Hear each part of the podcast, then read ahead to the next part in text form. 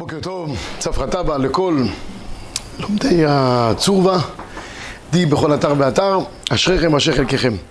אנחנו, אה, כמו שלומדים ביום חמישי לקראת השבת האחרונה של השנה, שבוע לפני ראש שנה הבא עלינו ועל כל ישראל לטובה, אז ברשותכם היום אנחנו נקדיש את ההלכות כולם להלכות ראש שנה, ובשבוע הבא בעזרת השם נעסוק בהלכות יום הכיפורים, וביום חמישי בעשרת ימי תשובה נעסוק בהכנה לקראת החגים, דהיינו סוכות, שנה רבה, שמחת תורה.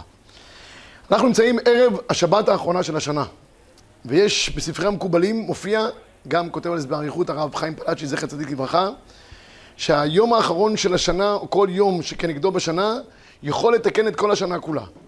אז השבת האחרונה של השנה, השנה יכולה ומסוגלת לתקן את כל השבתות השנה. אם חלילה אדם בשבתות השנה לא נזהר כדבעי, לא בייסורי תורה ולא בייסורי שבות, כמו שצריך, בשבת זו, אם הוא ישמור שבת כהלכתה, מתחילתה ועד סופה, יענק את השבת, קראת לשבת עונג, הרי שבזה הוא מתקן את השבתות של כל השנה כולה. מן הראוי שאדם ייכנס לשבת הזאת באופן מיוחד, ימעט בשיחת חולין, יעסוק בדברים יותר גבוהים, הקדיש השבת לתורה, מצוות מעשים טובה, טובים, לא ניתנו שבתות ישראל אלא לעסוק בהם תורה ומצוות, אז ממילא, אם אדם יזכה בשבת הזאת לתקן, ולעשות את זה בצורה מושלמת, הוא מתקן את כל שבתות השנה של כל השנה כולה. נעבור לשבוע הבא, אותו דבר בדיוק, כך בספרי המקובלים כתוב, כל יום בשנה אדם מסוגל לתקן את כל אותם ימים בשנה, בשנה שחלפה. יום ראשון, כולו אה, תפילות, במניין, בכוונה וכולי וכולי. וכן על זו הדרך. שבוע הבא ביום שישי, ערב ראש שנה, בא עלינו לטובה. יש כמה דברים שנוהגים לערב ראש שנה, כי ערב ראש שנה הוא יום המסוגל תמיד מה ליומא, מה ליומא דקיפורא, מה ליומא דראש שנה, ערב יום ראש שנה ויום כיפור. הוא מסוגל ביותר. אז כמה דברים לגבי ערב ראש שנה. אחד, נוהגים לעשות התרת עדרים. יש מנהגים שונים, אבל נהגו לעשות התרת עדרים. יסוד המנהג הוא שמי שהוא נמצא, נדר נדר ולא מקיימו, הוא נמצא בנידוי. מי שנמצא בנידוי, תפילתו אינה מתקבלת. לכן נהגו להרבות הרבה קהילות ספרדים, כבר 40 יום, 45 יום, קודם ראש שנה בימים נוראים, לעשות התרת עדרים, כדי שתפילתו של אדם תתקבל ברצון. בעיקר הימים האלה שלנו היום, זה שיח שפתותינו. אז צריך להסיר כל מניע שחלילה תפילותינו לא יתקבלו. אז אדוני לעשות התרת נדרים. גם נשים צריכות לעשות התרת נדרים. התרת נדרים הזאת היא מועילה רק לדברים שאדם לא מודע אליהם. מה שהוא מודע אליהם, אם יש נדר כלשהו שהוא נדר, או קבלה טובה שהוא קיבל על עצמו ג' פעמים ולא אמר בלי נדר, חייב לעשות על זה התרת נדרים באופן ספציפי ומיוחד. זה לא עוזר התרת נדרים הטקסית שאנחנו עושים מול שלושה אנשים או עשרה אנשים כדי להתיר גם אה, אה, נדר, את הנדר בחלום. גם נשים חייבות, במידה ואפשר לעשות התרת נדרים לנשים מצוין, ואם לאו, ככה נהגו היום בהרבה אולפנות, ואם אי אפשר לעשות לנשים, אז הבעל שמתיר לפני בית הדין, יגיד, אני כולל גם את אשתי, את בנותיי, בכלל אותה התרת נדרים. והם אומרים לו גם, מותרים לך, ובזה סיים את זה, כי האישה יכולה להיות, אה, למנות את בעלה שליח, כדי שיתיר את נדריה. זה לגבי התרת נדרים. יש מחבר שאומר שנהגו להתענות בערב ראש שנה. כדי להיכנס לראש שנה מתוך uh, קדושה וטהרה. היום ירדה חולשה לעולם, אנחנו לא uh, מצדדים בתעניות רבות. עדיף שאדם יישב וילמד, יעסוק בתפילה ובתורה, ולא יהיה חולשה. פעם היו אוכלים מעט, אז ממילא גם לא היה השפעה גדולה. היום זה מיד משמש את כל המערכות, מחליש סדר העבודה שלנו היומיומית בתורה, בתפילה. לכן מן הראוי לא לצום. יש כאלה שאמרו שעדיף אפילו לא לצום, לא להיכנס לראש שנה שהוא יום טוב מתוך תענית. לכן ההמלצה שלנו להרבה מבחורי הישיבה כאן בישיבה ועוד, לצום מחצית היום, עד חצות. תענית כזאת עוד צריך לקבל אותה במנחה יום קודם. כמובן שגם אם יש ציבור שמתענים, לא אומרים עננו, לא מוציאים ספר תורה וקוראים בהיכל. זה רק מנהג בעלמא. כמו שאמרתי, מי שקשה לו התענית, שלא יצום, מי שיכול להמיר את זה במסכת, בסיום מסכת, גם ברוך יהיה, ומי משתתף בסעודת מצווה, גם המיר את תעניתו. אבל זה לא תענית שהיא חובה, זה הנהגה טובה לקראת ראש השנה. אותו דבר לגבי העניין של הטבילה. נהגו לטבול בערב ראש השנה, כפי שהמחבר כתב רק את עניין טבילה ערב יום הכיפורים, אבל רבים וטובים נוהגים לטבול כל ערב שבת. יש כאלה שמסוגלים ויכולים לטבול כל יום, אשריהם אשר חלקם. אבל אלה שלא נהגו בערב שבת אפילו, ערב ראש שנה מן הראוי שאדם ילך לטבול. אם אדם חושש עכשיו בגלל הקורונה, ייכנס למקווה עם כל התחלואה שיש השם ירחם עלינו ועל כל מה שקורה מסביב, אז יכול להמיר את הטבילה בזה שהוא אומר דקה מתחת למקלחת, באופן רצוף, ידיו משולבות, וכמות המים שיורדת זה יוצר מצב שזה תחליף ל-40 שאה של מקווה, תשעה קבין מים שאובים, שיורדים עליו באופן ישיר, 12 ליטר, זה יוצר תחליף לעניין של מקווה. במידה גם זה בלתי אפשרי בשבילו, לא יודע, הוא חולה או משהו, הבן איש חי כותב שאם אדם אה, נוטל ידיים 40 פעם, זה גם מין איזשהו תחליף לעניין של המקווה. אז מקווה, מקלחת, נטילת ידיים. זה סדר מה שצריך לעשות בערב ראש השנה. בערב ראש השנה אדם צריך גם לעשות חשבון נפש על כל השנה כולה, ואם לאדם יש דברים שהוא לקח או חייב, אם לקח ממקומות ציבוריים, גזל של רבים יותר חמור מגזל היחיד, ספרים למיניהם מסוגיהם, חייב תרומות לבתי הכנסת, נדר נדרים, מבטיח הבטחות, כל מיני מקומות כאלה ואחרים, שיגמור ויסגור את כל התיקים הפתוחים שלו, כל התיקים הפליליים הפתוחים שלו בערב ראש שנה. לא להשאיר דברים פתוחים בערב ראש שנה, צריך להיכנס בצורה מוסלמת. בטח אם יש לו חס ושלום גזל בידו או משהו כזה, והשיב את הגזלה אשר גזל. כמו שהמשנה ברורה כותב, על פי, פי חז"ל, שאם יש קופה מלאה שרצים, מה מקטרג בראש? גזל. אז כל דבר שאדם יש לו חשש, בין אדם למקום, אדם לחברו, מן הראוי לסגור את הכל בערב ראש שנה. אף על פי שהמחבר כותב שמן הראוי לפרס את חברו בערב יום הכיפורים, אומר המשנה ברורה, רצוי להקדים את זה כבר בערב ראש השונה. ככל שהאדם נכנס בתוך כלל ישראל, בבחינת בתוך עמי אנוכי יושבת, אז גם דינו יצא לזכות, כי כבר מובטחים אנחנו כלל ישראל שכלל ישראל יוצאים זכאים בדין, כמו שכתוב במדרש. לכן בערב ראש שנה סוגרים את כל העניינים, בקשות הסליחה מההורים, מהאחים, מילדים אם פגענו עם תלמידים, הכל ערב ראש שנה. טוב, עכשיו נתעסק בתוך ראש השנה עצמו. ראש שנה השנה הוא חל ביום ראשון בשבת, ולמחרת ביום הראשון הבא עלינו ועל כל ישראל לטובה.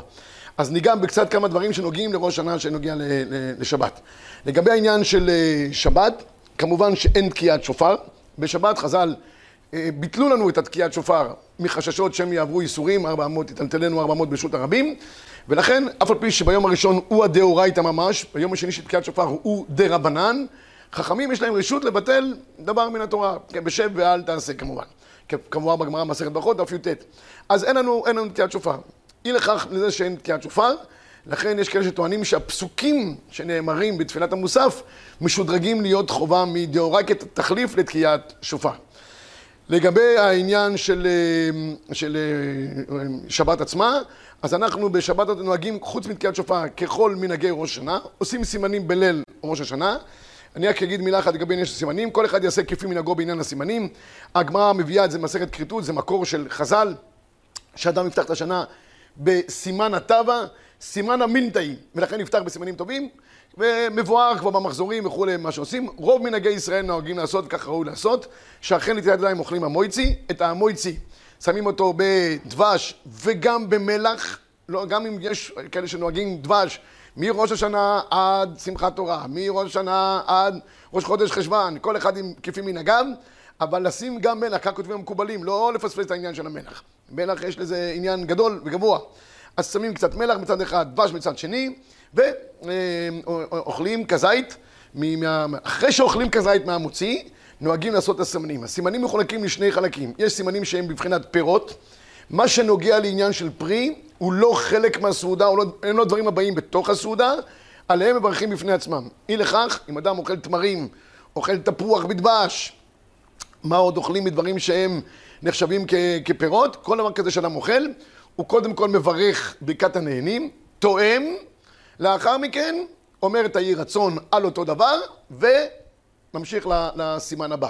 כך מן הראוי לעשות. בדברים שהם באים בתוך הסעודה, כמו פשטידות, כל מיני יודע, סלטים, דברים כאלה ואחרים, כל אחד כפי מנהגו, אדם אוכל דג, כמובן שעל זה לא מברכים, זה דברים שבאים בתוך הסעודה. אז לוקחים את הדבר הזה ביד, אומרים את היהי רצון, ולאחר מכן ממשיכים לסימן הבא. מי שלא יכול לאכול איזה סימן, כי הוא אלרגי לאותו סימן, כי הוא לא אוהב אותו, לא יודע מה, יש לו משהו נגדו, אין שום בעיה, די שיסתכל על הסימן, יגיד את היהי רצון, ובעזרת השם, הסימן יעשה את שלו. רק ככה כגבי סימנים, חוץ ממה שנוהגים לאכול רוביה וקרטי וגזר שיגזרו וכולי וכולי. יש חסידים שנהגו, כך כתוב בספר מנהגי ישראל, לאכול ריאה. מה העניין של הריאה? שהקדוש ברוך הוא יאיר עינינו בתורתו, ויאר עינינו בתורתך. יש כאלה שנוהגים לאכול עין של דג. אמר לי איזה יהודי באחד השיעורים שככה הם נוהגים. למה עין של דג? כתוב בזוהר הקדוש שדג לעולם לא עוצם את עיניו. מבקשים מהקדוש ברוך הוא שגם הוא יהיה בעין הפקיחה עלינו, שחד ושלום לא יהיה בבחינת ואנוכי אסתר אסתיר פניי מהם ביום ההוא. כל אחד כפי מנהגו שיאכל את הסימנים, נוהגים לעשות סימנים גם בלילה הראשון, גם בלילה השני, וזה דבר שהוא באמת מהווה איזשהו סימן טוב. חלק מהעניין של הסימנים, לא רק סימנים בפועל של אכילה, מן הראוי שאדם לא יכעס בימי ראש שנה בשום פנים ואופן, אפילו הדברים שראוי לכעוס עליהם. כי צריך להיכנס לשנה החדשה בשמחה ובטוב לבב, ברוגע גדול, ולא להיכנס למצבים שבהם חלילה התחילה של השנה לא תהיה כדבעי. עוד עניין של הסימן, ניכנס כדבעי, ירושלמי, ירושלמי כתוב שאדם לא יישן בראש שנה, כי כל הישן בראש שנה, ישן מזלו. אז יש כאן כבר כמה דיבורים, מתי באמת זה גורם שישן מזלו. יש כאלה שאומרים שיקום קודם עלות השחר. אם הוא ישן תוך כדי עלות השחר, אז המזל ישן ונרדם כל השנה כולה. הבורסה שלו נרדמת, המניות שלו לא עולות. זה אפשרות אחת. יש כאלה שאומרים בתחילת היום. יש כאלה שאומרים בכלל לא לישון בימי ראש השנה. בלילות כן, בימים לא. אבל בכל אופן כבר כתוב בספרי, בספרי האריזל שהוא נהג לישון אחרי חצות היום.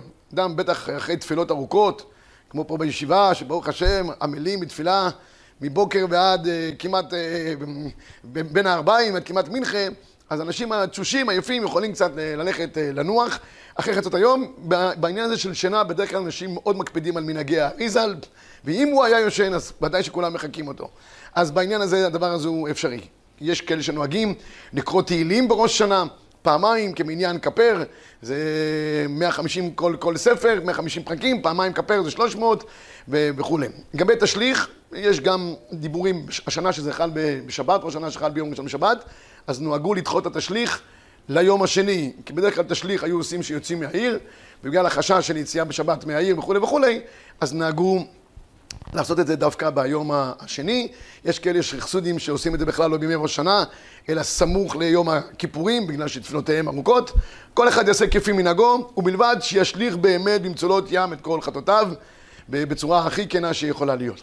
עוד כמה דברים לגבי ראש השנה, שחל השנה בשבת.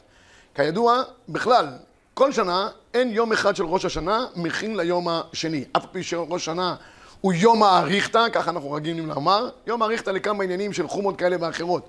אבל לגבי ההכנה, כל יום הוא יום טוב העומד בפני עצמו, לכן פעמיים אנחנו מדליקים נרות, גם ב, בערב ראש שנה הראשון, גם בשני. סימנים אנחנו עושים פעמיים, קידוש אנחנו עושים פעמיים, אם זה היה יום האריכתא, למה כל פעם צריך לחזור על כל דבר פעמיים? לכן, בעניין הזה אני אומר לך, אחד מהדברים הכי נוגעים הלכה למעשה, שאני אגע בהם, זה ההכנה משבת ליום אחר. כמו שאמרתי, אפילו אם זה לא היה שבת. מיום אחד ליום השני אי אפשר להכין, אין יום טוב אחד מכין ליום טוב חברו, בטח שאין שבת מכינה ליום טוב.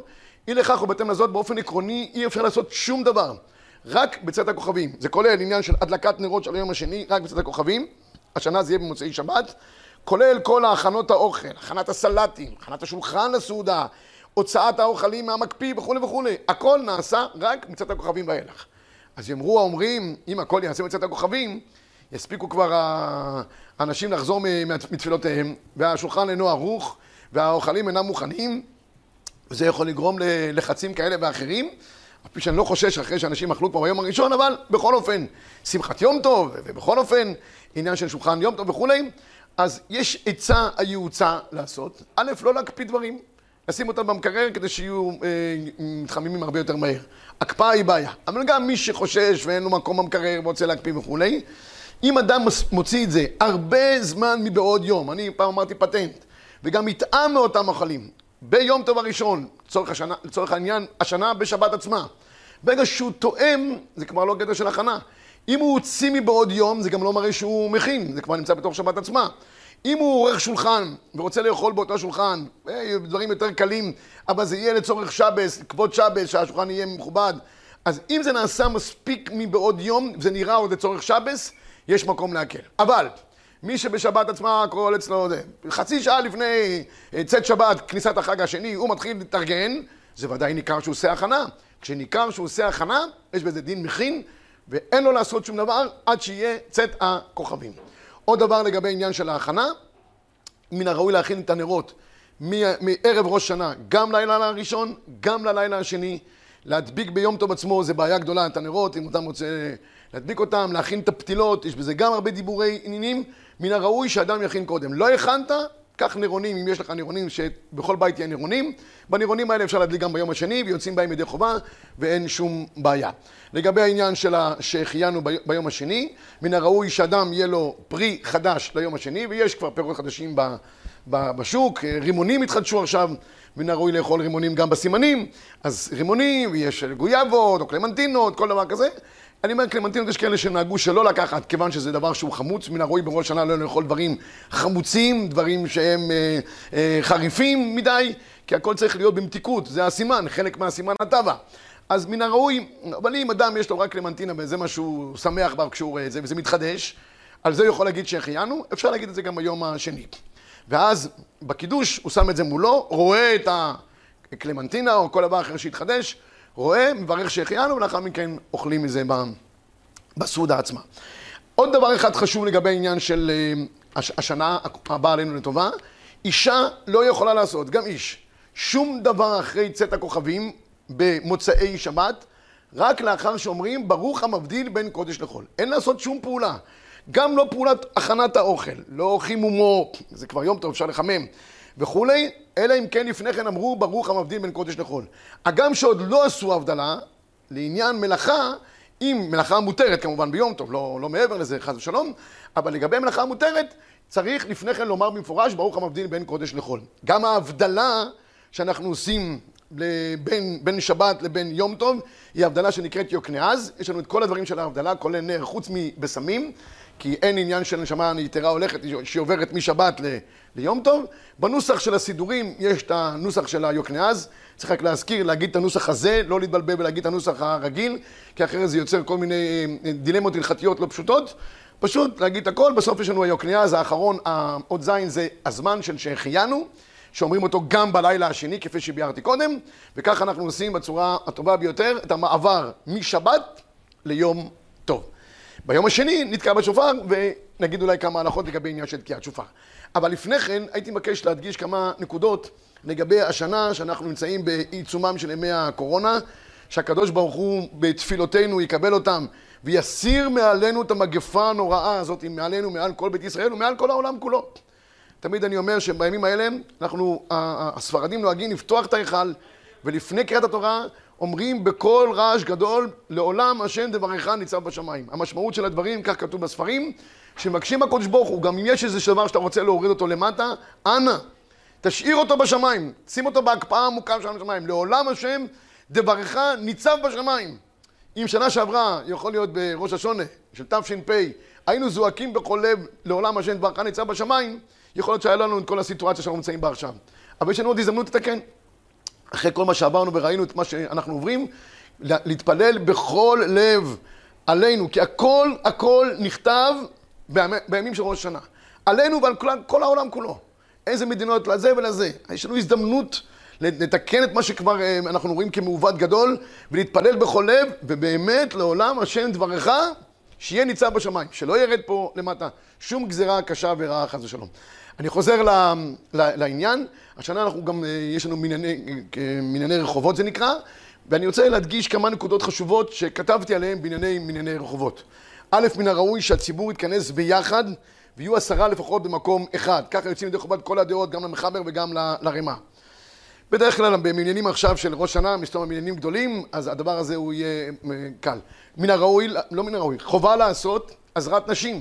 כשנשים קודם כל יוכלו לבוא להתפלל, גם הן רוצות להתפלל, וזכותם הגדולה להתפלל, ותפילתם של נשים מתקבלת, הרי תפילת חנה נאמרה בראש השנה, ותפילתה התקבלה.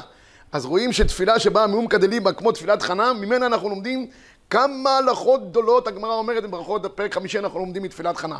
אז מן הראוי שיהיה מקום גם לנשים בצורה מסודרת, שתהיה עזרת נשים, גם, גם בחוץ, אפשר לארגן מחיצה כדבעי. אם נשים הן צנועות, אז הרב פיינשטיין כותב שבדיעבד המחיצה יכולה להיות יותר טפחים. אם יש בעיות כאלה, אז לעשות מחיצה נורמלית, שיוכלו להתפלל לגברים כדבעי, שלא יהיה היסח הדעת ולא ערעורים וכולי וכולי. זה מן הראוי לעשות במנייני הרחובות. עוד דבר חשוב, מי שמתפלל ברחוב בימים נוראים או בכל הזה, שיקבע לו מקום לתפילתו, שיהיה מקום קבוע, כי אדם צריך לקבוע מקום לתפילתו. עוד דבר, כשהוא קובע מקום לתפילתו, מן הראוי שהמקום יהיה מול דבר לא פרוץ, שלא יתפלל בשטח, אם הוא יכול לא להתפלל באמצע הרחוב, באמצע החנייה, אלא מול עמוד, מול עץ, מול דבר שכזה שהוא נמצא באופן קבוע, המחבר כותב, כשאדם מתפלל במקום פרוץ, אז גם ממילא גם מחשבותיו מתפזרות. אדם מתפלל במקום קבוע, מול דבר יציב שעומד, תפילתו מתכנסת, מחשבותיו אה, מתכנסות, הוא מכוון הרבה יותר כדבעי, ותכין ליבם, הכל תלוי בתפילה בעניין הכוונה. תכין ליבם, תקשיב אוזניך. זה לגבי ענייני מנייני החובות. אני אגע עכשיו בתקיעת שופר וניגע גם משהו נפקא מינה לגבי ענייני החובות. כפי שאמרתי, השנה אנחנו תוקעים רק ביום השני בלבד. אתם יודעים כמה ביום השני, כמה אנחנו צריכים לתקוע? ישראל נהגו לתקוע או 100 קולות או 101 קילות, כנגד הפעיות שפעתה אם סיסרא, כמובן בגמרא מסכת ראש השנה בדף ל"ה, אבל בכל אופן, אם אנחנו לא תוקעים בציבור גדול ואין אפשרות אה, שכולם יגיעו, יש אנשים שנמצאים בבידוד, מן הראוי לתקוע להם 30 תקיעות. 30 תקיעות אנחנו נמצאים ידי חובת כל הספק דאורייתא מה זה יום תרועה יהיה לכם. במידה ואי אפשר לתקוע את השלושים תקיעות, גם זה קשה, כי אדם אין לו את הכוחות לתקוע. אדם נמצא בבידוד, הוא לא יכול עכשיו, לא יודע, יש לו קצת חולי, לא עלינו משהו. עשר תקיעות הוא גם יצא ידי חובה. עשר תקיעות שהם תשרת, תשת, תרת. זה המינימום. אני לא אכנס פה לכל מחלוקות הראשונים שיש, אבל זה מה שצריך להיות. אם אה, אפשרי שלושים, אם בלתי אפשרי, תש, תשרת, תשת, תרת. עשר תקיעות בלבד. מי שנמצא בבידוד ונמצא סמוך למניין רחוב ותוקעים, הוא יוצא ידי חובה. כי בדרך כלל, כך כותב המחבר, הבעל תוקע מכוון לצאת ידי חובה, כל מי ששומע ורוצה לצאת ידי חובה. אז אין צורך להגיד לו, תשמע, יש פה כמה אנשים בבידוד, אתה רואה אותם בחלונות, תוציא אותם גם ידי חובה. לא צריך. הוא מברך, הוא מכוון להוציא, ואנשים שנמצאים בגזרת השמיעה מתכוונים לצאת, ובזה הם יוצאים ידי חובה. אין צורך ביותר מה... מה, מהדבר הזה. כן מן הראוי, זה אמרתי בכמה מקומות, שראוי לתאם את העניין של התקיעות שופר בין המניינים, בטח בענייני הרחוב, כל אחד שומע את ידי השופר מאחר. אז uh, הפוסקים כותבים, כך גם מביא גם הבח ועוד, שאם נכנסים קולות אחרים תוך כדי, ה, תוך כדי ה, התקיעות, יש חשש שאנשים יסיחו דעתם, ישמעו קולות אחרים. אז מן הראוי שלפחות השלושים תקיעות הראשונות של המיושב, שבהם אנחנו יוצאים ידי חובה מדאורייתא, שהם עיקר העניין, יהיה תיאום בין המניינים, של דקות אפילו ביניהם, כדי שלא ייכנסו קולות לתוך קולות, וכולם יצאו ידי חובות, ידי חובה אה, כדבעי. עוד דבר לגבי העניין של, אה, של הרחוב, אם יש חלילה ריח רע או דברים כאלה, אי אפשר להתפלל. אז צריך לראות לפני כן שהמקום הוא לא ליד פחי אשפה, ליד מקומות שיכולים לגרום אה, ריח באופן כזה או אחר, כי זה מהווה אה, בעיה אה, קשה ביותר. זה לגבי העניין של מנייני הרחובות. אדם שנמצא בבידוד והוא מתפלל ביחיד והוא גם תוקע לעצמו משהו כזה, יש קהילות שנוהגים לתקוע תוך כדי תפילת מוסף, יש כאלה שנוהגים בלחש ולחזור שוב פעם עוד 30 תקיעות בחזרה, ויש כאלה שתוקעים רק בחזרה, כל אחד כפי מנהגו, מנהגים ומנהגים שונים, כלים מכלים שונים, מנהגים ומנהגים שונים. כל אחד יעשה כפי מנהגו. אבל מי שנמצא בבידוד ומתפלל ביחיד, הוא לא תוקע לעצמו תוך כדי תפילת מוסף. אין דבר כזה. מן הראוי שהוא יתקע לעצמו, אם הוא יכול לתקוע את השלושים תקיעות שלו, שיתקע לפני תפילת מוסף, בין שחרית למוסף, שיתקע שלושים תקיעות. אם מישהו אחר בא לתקוע לו, אז שיתקע לו שלושים תקיעות לפני תפילת מוסף. והיה והוא לא יכול לתקוע, ואין מי שיבוא לתקוע לפני תפילת מוסף, אז שיתקעו לו אחרי תפילת מוסף, ובלבד שזה יהיה ביום, הוא יוצא ידי חובה. לא, לא קרה שום דבר. זה לגבי מי שנמצא ב, ב, בבידוד, לגבי עניין של אה, תקיעות שופר. אז שני דברים, אחד הוא יוצא ידי חובה אם הוא שומע, שניים לעצמו בלחש לא, מי שבא לתקוע לו, מן הראוי לתקוע לו מבין שחרית לבין מוסף. לגבי נשים בתקיעת שופר, נשים פטורות בתקיעת שופר, כי זה מצוות עשה שהזמן גרמה. ובכל אופן, נשים אשכנזיות קיבלו על עצמם לשמוע קול שופר, כך כותב הרב קיבי איגר, נשים אשכנזיות בדברים שהן פטורות, הם קיבלו על עצמם כחיוב, חיוב על, על הדבר הזה, ככה זה בדרך כלל בעולם. מה שאדם לא חייב, הוא עוד יותר רוצה. אני אמרתי שזה מבחינת מים גנובים ימתקו. יש מים גנובים, גנובים גנובים, שזה ימתקו, ויש גם מה שהוא לא חייב, זה גם נקרא מבחינת מים גנובים ימתקו. העיקר שהוא לא חייב, הוא רוצה את זה יותר. בסדר? נשים אשכנזיות יכולות לברך על עצמה, לעצמם על תקיעת שופר. מי שמוציא להם, מי שמוציא אותם ידי חובה, מי שרוצה לא לתקוע בשבילהם, לא להוציא אותם ידי חובה, אלא לתקוע בשבילהם, אם הוא לא יצא, הוא מברך, הן שומעות ויוצאות בו ידי חובה, גם בברכה וגם בתקיעות. אם הוא כבר יצא ידי חובה, והוא עושה תקיעת נשים, או שתוקע לאישה שנמצאת בבידוד, יש דבר כזה. אדם יכול לתקוע כמה וכמה תקיעות לנשים שנמצאות בבידוד, כל אחת בפני עצמה. אין בזה בעיה של בלטויסיף, אין בעיה של כלי שיר. אם הוא עושה את זה כי היא רוצה לצאת, היא רוצה לשמוע קול שופר, יכול לעשות, אין שום בעיה. במקרה כזה שהוא כבר יצא, מן הראוי שהאישה האשכנזייה תברך לעצמה והוא יתקע. נשים ספרדיות יכולות גם לשמוע מצוות שופר. נוטלות שכר על זה גם, גם אשכנזיות, גם ספרדיות, שכר אנחנו נותנים לכולם. אה, אפילו מי שאינו מצווה ועושה, נותן שכר. אבל נשים ספרדיות אינן יכולות לברך על תקיעת השופר. אי לכך ובהתאם לזאת, מי שתוקע בשבילהם, אין ברכה. הוא בא, אומר לה, את שומעת? כן, שכוח, תוקע ונגמר העניין. אין, אין מצב כזה שזה. אם היא נמצאת כמובן בציבור, שומעת הברכה, אשריה ואשרי חלקה. עוד דבר אחד אה, אה, מעניין לגבי העניין של אה, תקיעות שופר, יש הבדל בין הספרדים לאשכנזים. האשכנזים, השנה זה לא נפקא מינן, כי זה רק היום השני, אז אשכנזים וספרדים ביום השני מברכים שהחיינו, אז מילא כולם נמצאים היום, השנה, באותו תיאום בדיוק. אי אפשר לתקוע לקטנים, אם יש קטנים שלא שמעו את קול שופר. בשבילהם אי אפשר לתקוע. נשים, כן, אבל קטנים, מן הראוי שיבואו לשמוע במניינים הראויים, אבל לא לתקוע להם באופן אה, מיוחד. זה לגבי העניין של תקיעת שופר. לאחר שכבר סיימו לתקוע, אין אפשרות להשתמש בשופר יותר ולהזיז אותו. לגבי השופר עצמו בשבת עצמה, כמובן שאי אפשר לתקוע חס ושלום בשבת, כי תקנו שלא, אפילו להתאמן אי אפשר, רק בערב ראש שנה אפשר להתאמן בהיחווה, והשופר, יש מחלוקת, האם הוא נחשב כלי שמלאכתו לאיסור, או מוקצה מחמת חיסרון כיס. כאלה שאומרים שמוקצה מחמת חיסרון כיס, הוא מאוד יוקרתי, אדם שומר עליו, שלא... יש כאלה שרצו להגיד שהוא רק כלי שמלאכתו לאיסור, נפקא מינה אם אפשר לתת לו לצורך גופו או לצורך מקומו. טוב, הדבר האחרון שניגע בו, ונגיד את זה כרעיון, נהגו בעשרת ימי תשובה להוסיף הוספות בתפילה. שיר המעלות מעמקים קראתיך השם, ממעמקי ליבו של האדם. אבינו מלכנו, שעל זה יש גם דיבורים, כן בשבת, לא בשבת, אשכנזים, ספרדים, כל אחד כפי מנהגו. בתפילה עצמה ב-18 אנחנו מחליפים בין הקן הקדוש למלך הקדוש או המלך הצדקה למלך המשפט.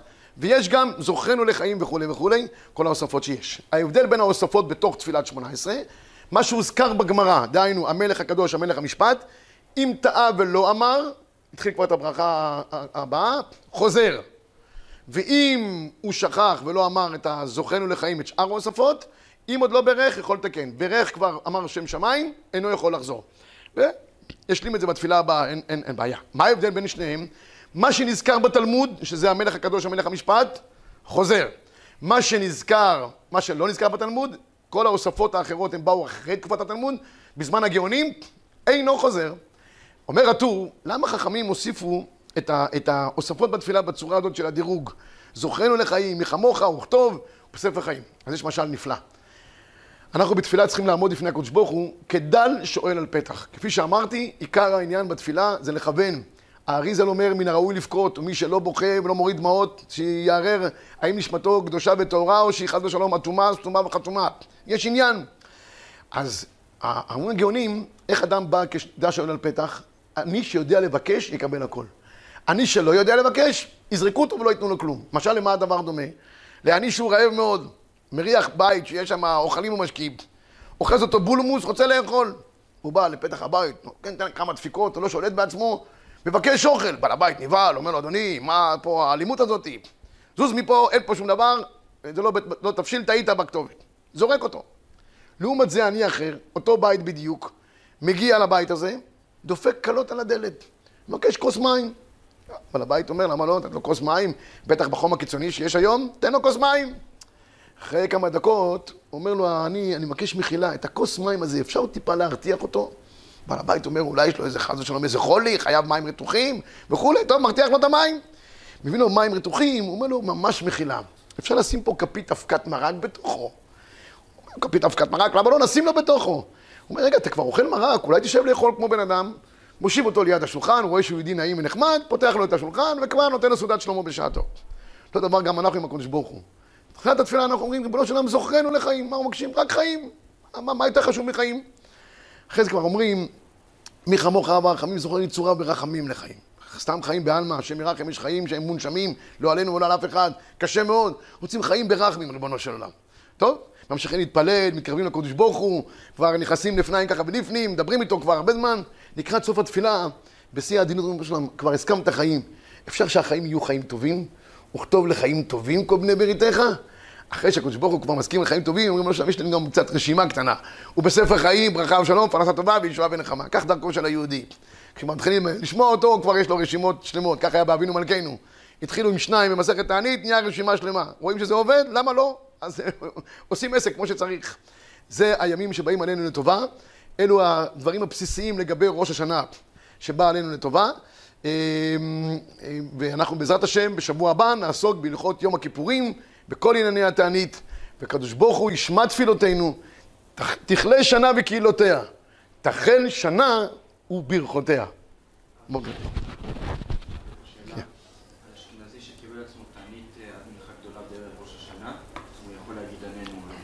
לא. אין אמירת עננו. גם אם קיבל על עצמו תענית, לא. אין, אין. ברוכים תהיו להשם, שבת שלום, צפרא טבא.